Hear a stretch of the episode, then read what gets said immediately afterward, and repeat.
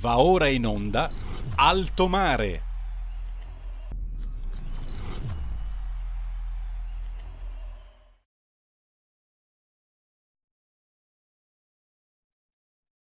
Buonasera, benvenuta a Sara Garino, che ha il microfono muto in questo momento, ma che sarà con noi tra poco. Benvenuta Sara, hai la linea. Grazie Roberto, meno male che ti sfugge niente, anche perché sarebbe difficile la- lasciarsi sfuggire un microfono muto. Bentrovati, bentrovati per una nuova puntata di Alto Mare. Scusate il ritardo, come sicuramente già sapete, la puntata di questa sera dedicata ancora al tema della casa e segnatamente a quella del catasto dovrebbe avere, avrà, eh, ci auguriamo tutti, sperando di riuscire a risolvere i problemi tecnici come ospite anche il professor Francesco Forte, docente universitario, già ministro delle finanze. Abbiamo qualche problema con il collegamento telefonico, naturalmente la nostra regia continuerà a tentare di ripristinare il tutto. Nel frattempo però ci ha raggiunto, sempre per parlare di catasto, l'architetto Arturo Calligaro, voce ben nota al pubblico di RPL. Architetto, buonasera. Buonasera, un saluto agli ascoltatori e un ringraziamento alla regia. Sono qua Sara. Grazie, grazie mille Arturo. Io direi di cominciare da questo, se, se è d'accordo, architetto. Catasto. Ormai sentiamo parlare di questo tema già da diverse settimane, le argomentazioni, le riflessioni si sono notevolmente amplificate negli ultimi giorni alla luce di quello che è capitato, di quello che sta capitando, ma la prima domanda, che cos'è davvero il catasto? Perché?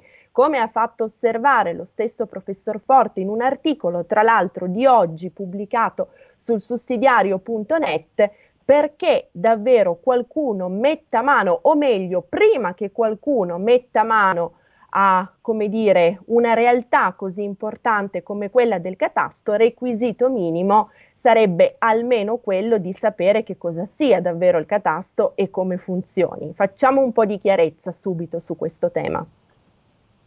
Sì, eh, il catasto non è altro che il registro di tutte le proprietà immobiliari che esistono sul territorio italiano.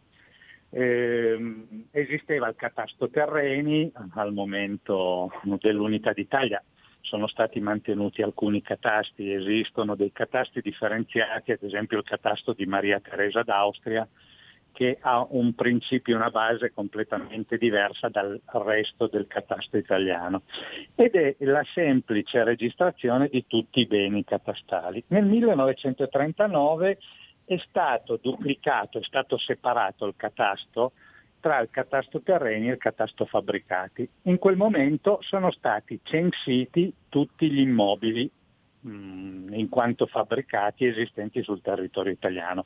Ovviamente come al solito anche in quel periodo lì, nonostante magari la macchina statale fosse più snella, l'onere è stato uh, ribaltato sulle spalle dei professionisti, come succede tuttora.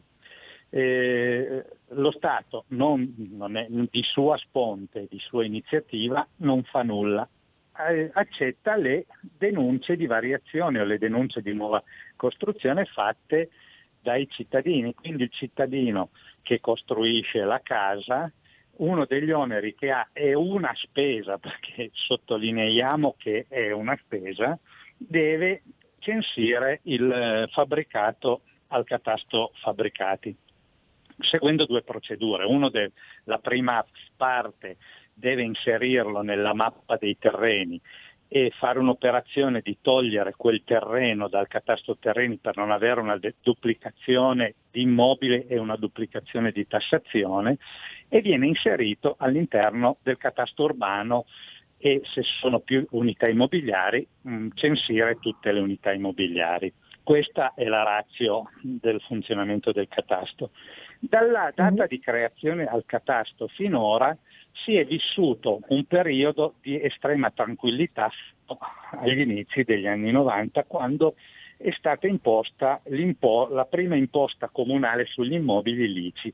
Quindi in quel contesto il catasto ha avuto una, diciamo, eh, una nuova scoperta da parte del, dello Stato e di chi vuole imporre una tassazione sui fabbricati, mentre prima avevano poca rilevanza anche perché eh, per favorire la ricostruzione del post bellica è stato chiuso un occhio, quindi anche sulle rendite non, non si è pensato di eh, gravare i fabbricati su delle imposte. Per cui fino agli anni 90, quando non è, eh, non è stata eh, trovata eh, la gabola, chiamiamola così, per ricavare un po' di soldi dai fabbricati, eh, mm. il catasto era rimasto abbandonato a se stesso, tant'è che è stata fatta un'operazione nel 1985 col primo condono per far emergere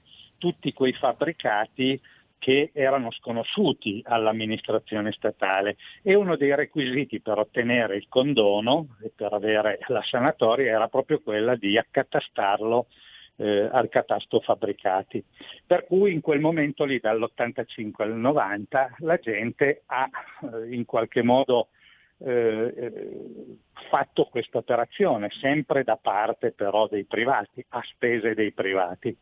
Cosa è successo nel corso dal 90 in poi? Le, le leggi sono diventate sempre un po' rig- più rigide per la definizione di quello che erano la descrizione degli immobili al catasto e, e c'è stato sempre un conflitto tra l'amministrazione che gestisce lo, il catasto e il privato cittadino volevo ancora fare un inciso. Mentre il catasto di Maria Teresa, mh, per una parte d'Italia, ha carattere probatorio, in, nel resto dell'Italia il catasto non ha carattere probatorio, serve solo a definire l'entità dell'immobile, ma non la proprietà.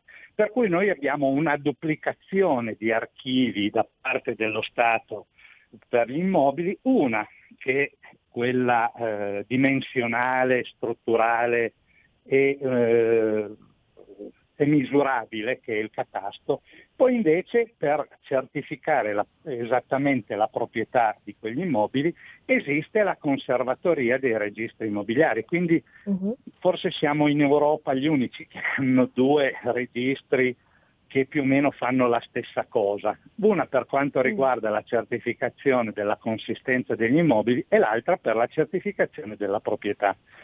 E, e questo eh, vuol dire il raddoppio delle pratiche burocratiche e talvolta la non corrispondenza tra una e l'altra genera molti problemi ai cittadini. Quando si parla certo. di burocrazia e di snellimento di burocrazia e di riforma del catasto. Bisognerebbe pensare a riformare anche la conservatoria, che eh, è un meccanismo astruso per andare a vedere eh, la proprietà, se ci sono state ipoteche o quant'altro, con un sistema che è estremamente laborioso e oneroso, perché mm-hmm. mentre una visura catastale costa un euro, 0,90 centesimi, le più complesse costano 1,80, andare a vedere in conservatoria per i professionisti tutte le volte che si avvicinano perché il cliente vuole verificare le cose sono decine e decine di euro che si spendono solo per andare a vedere in questi, in questi registri. Detto questo, come dicevo prima, c'è sempre una conflittualità tra la burocrazia statale, la burocrazia del, del, dello Stato e il cittadino, perché uh-huh. mai come nel catasto il cittadino viene visto come un evasore fino a prova contraria, uno che vuole sempre fare il furbo, quindi ci vuole il gendarme che controlli quello che fa il professionista e quello che denuncia il cittadino. Per cui quando Arturo? uno presenta una, un accatastamento arriva subito il sopralluogo e ovviamente bene che vada modifica la, categ- la, classe catastale, male che vada modifica anche la categoria, il funzionario. Arturo, volevo avvisarti che abbiamo in collegamento anche il professor Francesco Forte, naturalmente avviso anche la nostra conduttrice Sara Garino. Francesco Perfetto, Forte con noi da qualche istante e tra pochi secondi anche la pubblicità. Perfetto. Grazie, grazie, grazie per il tempestivo avviso Roberto, ottimo, siamo riusciti a ripristinare il collegamento con il professor Forte che saluto subito. Benvenuto professor Forte. Professor Forte, mi sente? Collegamento che era stato fatto, ma evidentemente c'è ancora qualche problema, ancora da perfezionare. Allora, ancora qualche istante, intanto siamo alle ore 19, abbiamo solo pochi secondi Direi... di pubblicità, appena la possiamo mm. chiamare. Esatto, direi a questo punto Roberto, visto che siamo davvero a ridosso delle 19, di lanciare la pausa pubblicitaria. Al rientro per il secondo blocco di Alto Mare le conclusioni dell'architetto Calligaro e poi non appena il collegamento sarà finalmente eh, ristabilito il professor Forte. A fra poco. Porta con te ovunque RPL la tua radio. Scarica l'applicazione per smartphone o tablet dal tuo store o dal sito radiorpl.it. Cosa aspetti?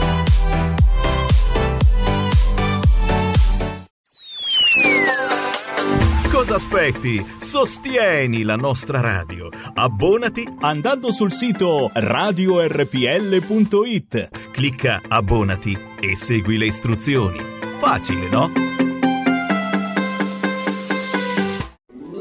Stai ascoltando RPL. La tua voce libera, senza filtri né censura. La tua radio. Seconda parte di Alto Mare con Sara Garino, in collegamento anche Arturo Calligaro e il professor Francesco Forte.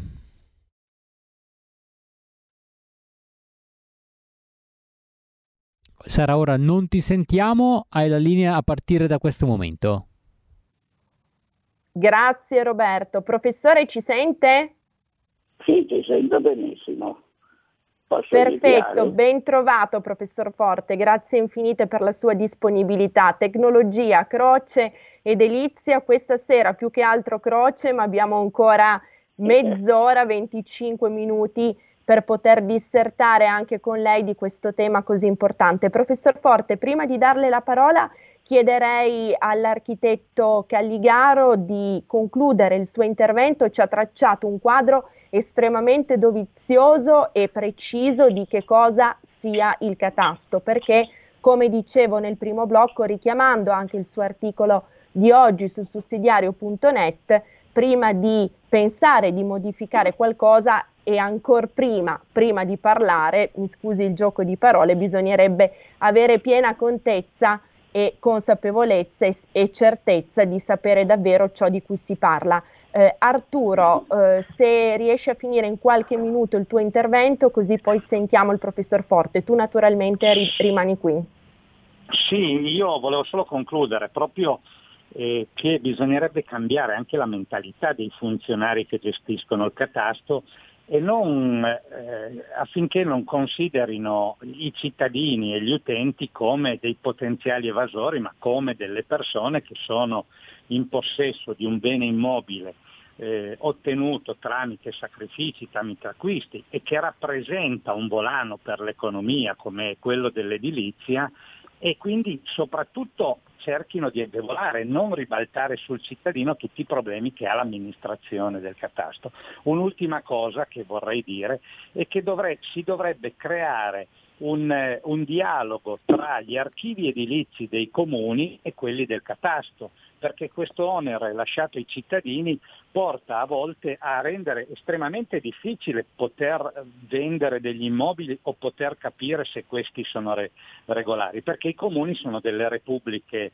eh, ogni comune è una repubblica a sé, quindi gestisce un archivio edilizio se ce l'ha, perché a volte molte pratiche sono andate perse, vuoi per inefficienza, vuoi per eh, eh, non completa eh, ed esatta gestione di un archivio edilizio e quindi eh, la soluzione sarebbe quella di far dialogare i comuni che rilasciano le autorizzazioni eh, edilizie in tutti i sensi e eh, il, l'amministrazione eh, delle finanze, soprattutto l'amministrazione catastale, non lasciando questo onere al cittadino, per cui si avrebbe già una, un raffronto tra quello che è depositato agli atti da una parte e quello che è depositato agli, atti dall'altra parte, quindi eh, non costringendo il cittadino a relazionarsi in maniera conflittuale certo. con il catasto. Certo, certo, grazie, grazie infinite architetto per questo intervento così completo, rimanga lì adesso vengo chiaramente a chiamare in causa il professor Forte. Allora, professor Forte, eh, che cos'è che non funziona in questa eh, preventivata riforma degli estimi catastali? Che cos'è che non le suona bene? Eh, non suona bene il fatto che il catasto sia concepito come catasto patrimoniale. Ora, i grandi studiosi lombardi che hanno creato la teoria del catasto, che sono Carlo Cattaneo ed altri, e Luigi Einaudi, che ha a lungo elaborato lo sviluppo di questa teoria eh, per lo studio dell'ottima imposta, hanno sempre sostituito il concetto rozzo e primitivo dell'imposta sulle porte e finestre, che era un tributo patrimoniale del 1700, quando diciamo, le tecniche erano molto primitive e che si faceva anche in Savoia. Eh, Rousseau era un impiegato che andava a fare la tassazione delle porte e finestre, questo era il catasto patrimoniale.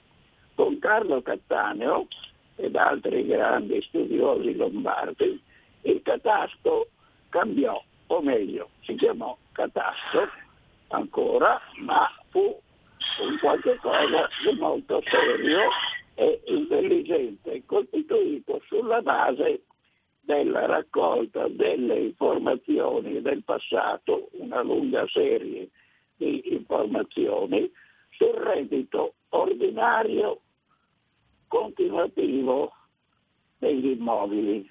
Mm-hmm. Allora, questo reddito deve avere tre requisiti. Essere un reddito medio di un lungo periodo di tempo, essere ordinario, cioè un reddito che ha una natura eh, tendenzialmente stabile, cioè che non fluttua per sua natura, e che sia eh, continuativo, cioè che duri appunto senza interruzioni in questo periodo. Quando si hanno queste tre conoscenze dei beni immobili, si può fare il catasto. Naturalmente eh, esistono delle informazioni che nel passato c'erano e adesso ancora di più, che è il reddito degli immobili. Questo è qualcosa che può risultare oggettivamente dai contratti di affitto o analoghi degli immobili. Allora, il reddito degli immobili è quello che si scrive nel catasto. Non si può scrivere nel catasto il, red, il patrimonio perché il mm-hmm. patrimonio non ha i tre requisiti di essere diciamo così, continuativo, ordinario e medio. Prima di tutto perché i beni patrimoniali immobiliari, come del resto le azioni e le obbligazioni e anche altri beni eh, finanziari, hanno la caratteristica di oscillare di continuo nel tempo eh, di valore in relazione a una serie di fenomeni che riguardano la moneta, la sicurezza di avere o non avere il bene, eccetera, eccetera. Quindi il bene può essere un bene rifugio eh, e, e, perciò eh, no, no, non, non, può eh, diciamo, essere un bene con un valore continuativo ordinario, eh, ma soprattutto non può essere un bene con un valore eh, diciamo continuativo per il semplice fatto che molti immobili non si scambiano per molto tempo, mentre io ho mm. il reddito che vale per sei anni, otto anni, eh, quello che è di un immobile e di una serie di immobili di una certa località, posto che lo censisca. Naturalmente credo che l'architetto prima abbia spiegato che ci sono enormi lacune eh, in questi censimenti e quindi che la prima cosa sarebbe cercare di raccogliere meglio i dati eh, catastali, ma comunque eh, esistono i, i, contratti di affitto che sono registrati e quindi è possibile segnarli nel catasto. Invece molti immobili, come dicevo, non si vendono perché eh, è chiaro che l'immobile eh, a volte si eredita e quindi effettivamente non si sa che, che prezzo possa avere. Inoltre, certo. in molti casi rimane nelle mani del proprietario.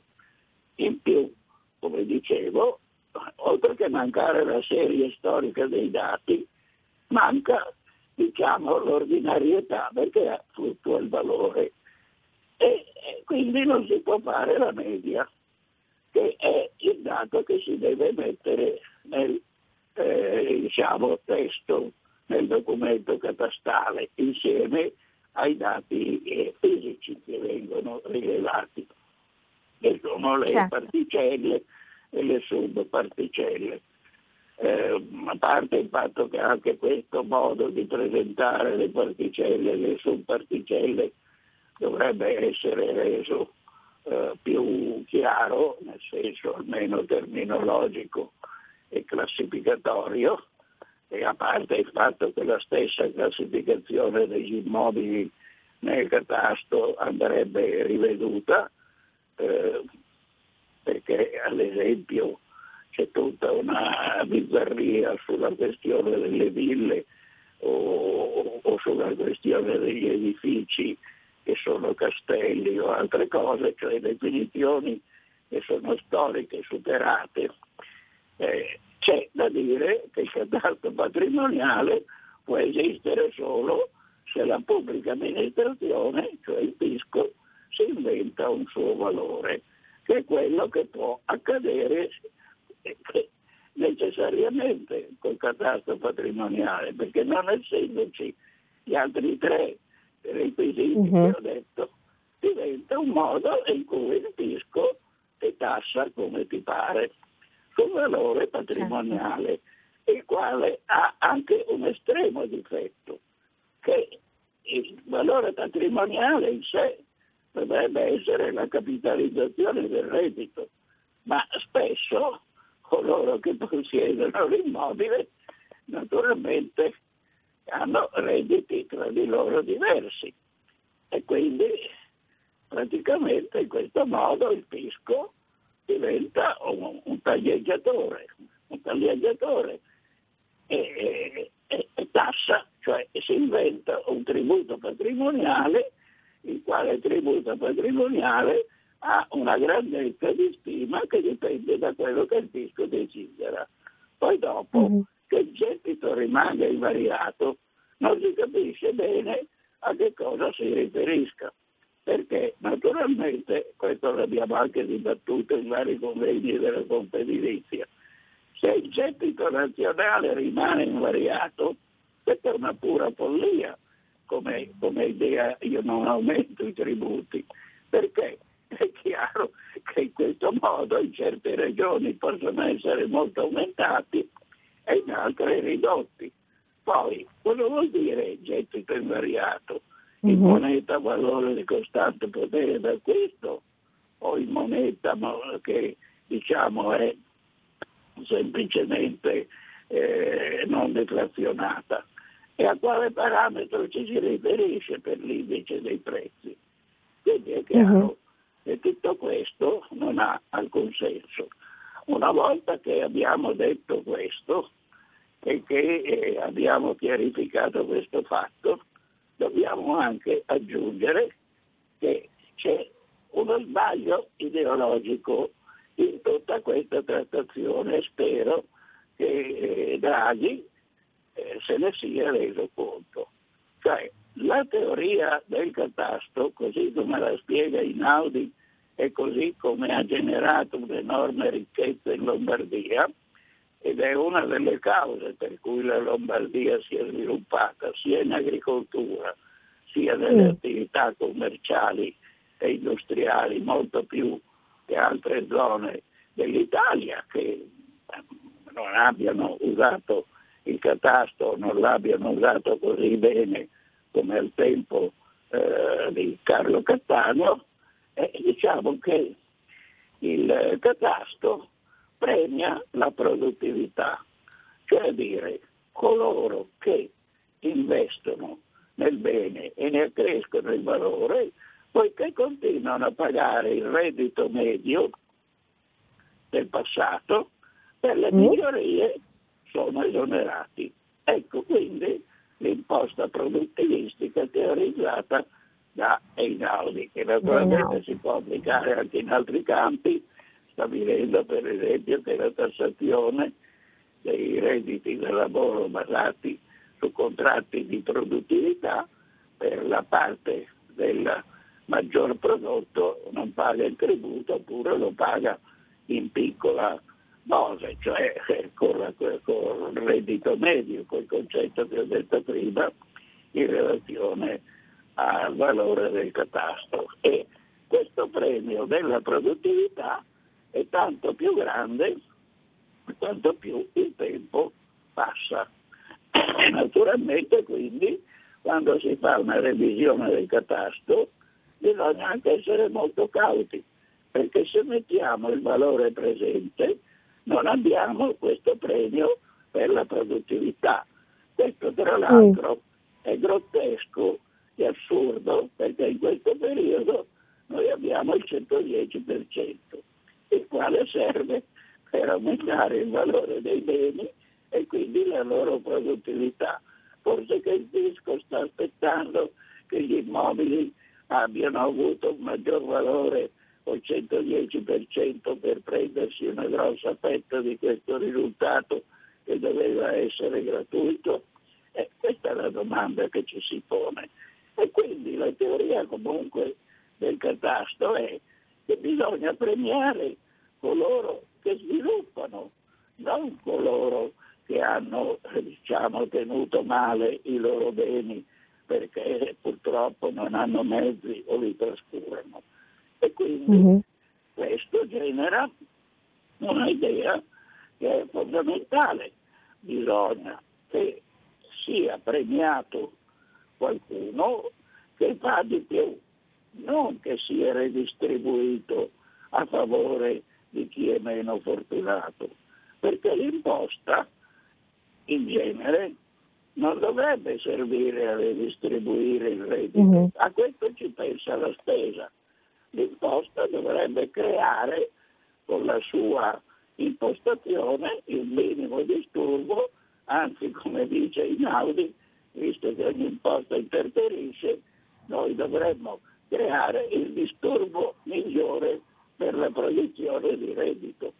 Quindi ecco l'altra questione. Poi, e mi scuso che vado alle conclusioni, c'è anche un errore tremendo in questa nuova formulazione del catasto, che ha due aspetti. Il primo aspetto è che passare dai vani come è il catasto fino ad ora, al, alla superficie del, dell'immobile considerato l'unità immobiliare ha diciamo, un effetto di aumentare a parità eh, di criteri il, il tributo perché quando ci sono i vani si considerano solo i vani, quando invece si considerano i metri quadri rientrano anche tutti gli ingressi e le parti che non sono vani. E quindi i balconi, ad esempio, le terrazze, mm-hmm. ma soprattutto dove ci sono le scale, gli ingressi, i corridoi, l'ingresso del, del, del, da basso, eh, insomma, tutto questo diventa materia di tassazione, quindi passare dai vani ai metri quadri è un metodo per aumentare il tributo.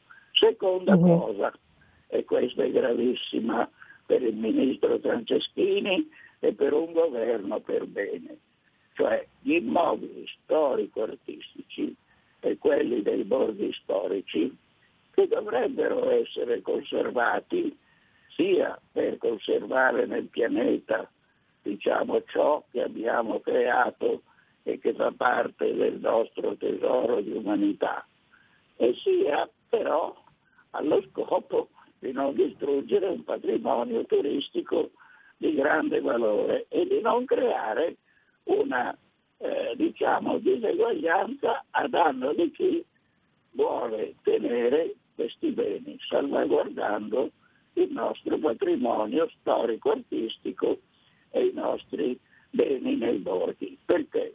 Perché i, i vani degli immobili storico-artistici e quelli dei borghi storici hanno generalmente una dimensione per metri quadri molto maggiore e uno spazio molto maggiore per ingressi e, in sostanza eh, parti che non sono vani, le quali eh, dipendono da varie circostanze per gli immobili storico-artistici, perché appunto se un immobile storico-artistico di solito non è una casetta, e, uh-huh.